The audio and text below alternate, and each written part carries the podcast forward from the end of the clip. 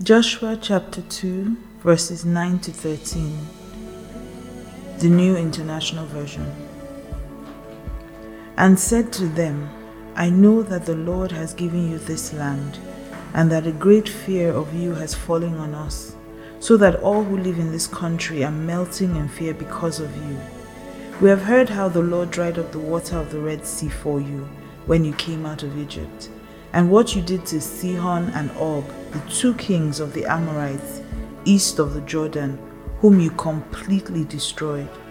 When we heard of it, our hearts melted in fear, and everyone's courage failed because of you, for the Lord your God is God in heaven above and on the earth below. Now then, please swear to me by the Lord that you will show kindness to my family, because I have shown kindness to you Give me a sure sign that you will spare the lives of my father and my mother, my brothers and my sisters, and all who belong to them, that you will save them from death.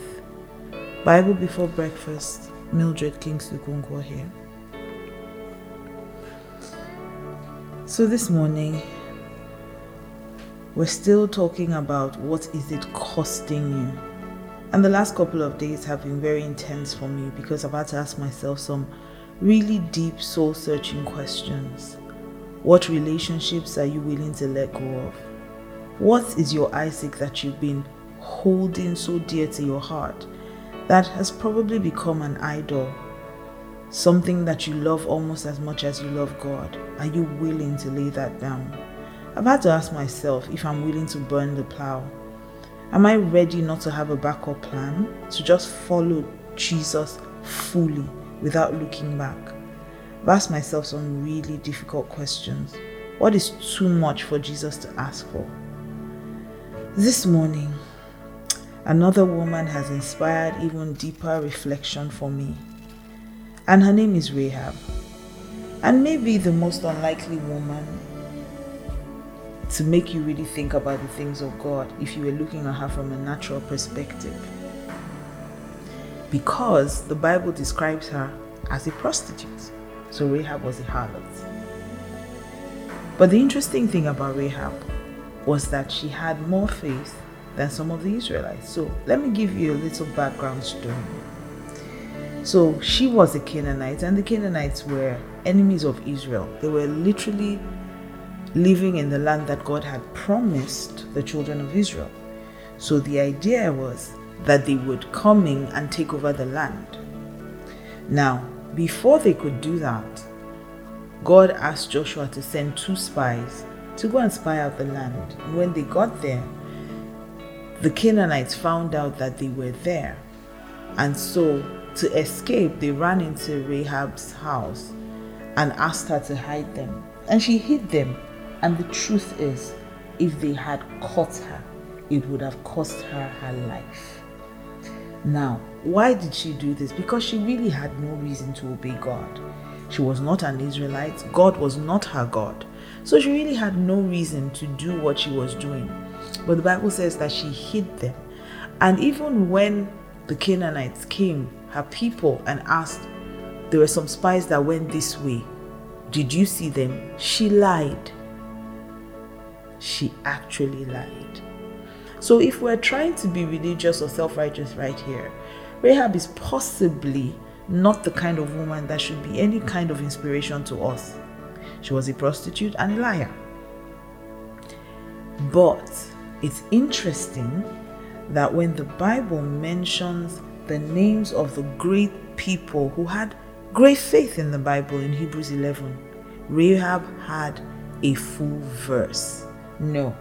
She didn't get to share a verse like some other people who we believe did great things, like Gideon and some other greats. She had a full verse given to her.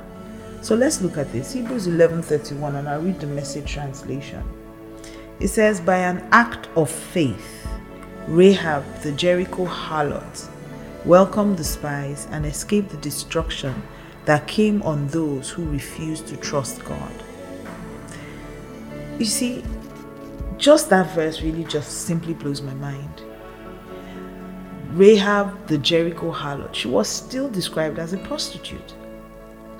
And yet, in that same line, she's described as a woman of faith because by the act of faith, she was able to save herself and her family from being destroyed.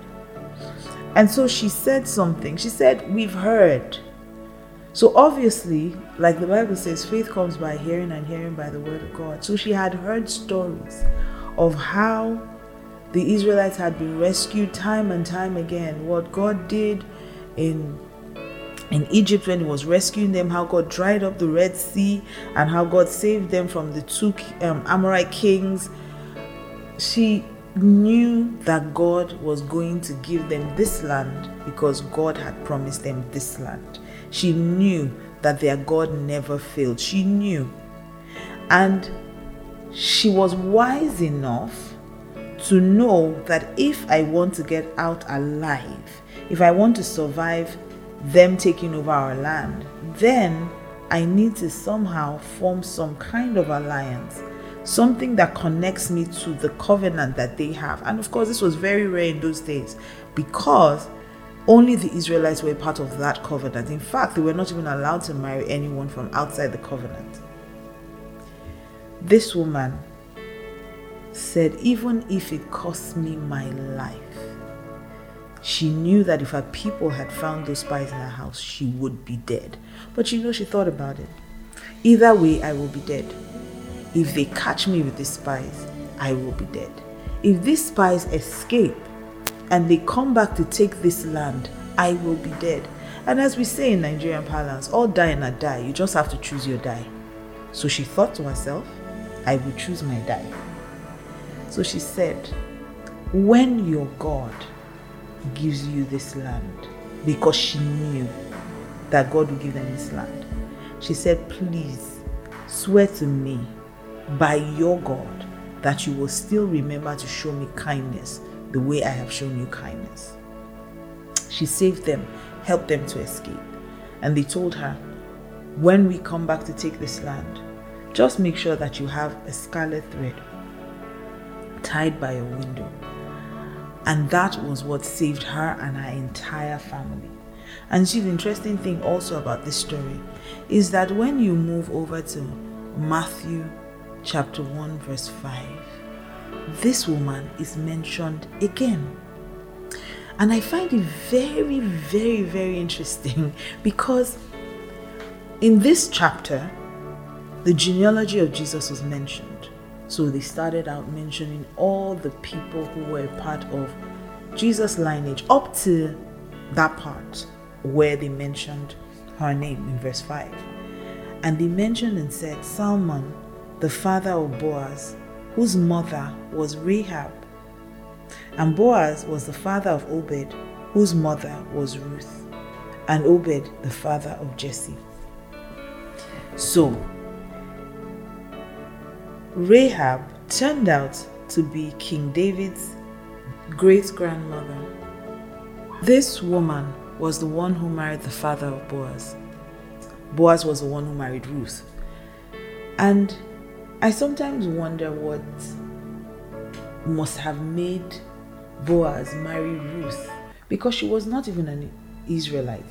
But then, if you really look at this very closely, you see that it had already happened before in his family. So his father had married Rahab, who was a prostitute. So somehow this woman not only became connected to Israel, but became a part of Jesus' lineage. Jesus was born through this woman. It's just mind blowing. And this tells me that if you are willing to pay the price, there's a place of honor for you. God doesn't really look at all the terrible things you've done. And to be honest, sometimes I just think maybe it wasn't even by choice that she became a harlot. I don't know the story. What I do know is that your past doesn't affect the future that God has for you if you are willing to let that past go. This woman was willing to let everything go. She was willing to use all her resources, whatever she had, to make sure that God's will came to pass. And like I said, she didn't have to do it, she just did. She chose to trust God and to put aside everything that she knew And she wasn't selfish. She thought of her family. And when she was making that sacrifice, she said to them, Promise me that you will save me and all my family. And that's exactly what God did. This morning, my question to you is what do you need to give up? That will be a blessing to not just you, but your entire family. Think about it. Good morning. What a wonderful way to start your day. Bible before breakfast with Mildred Kingsley Okonkwo.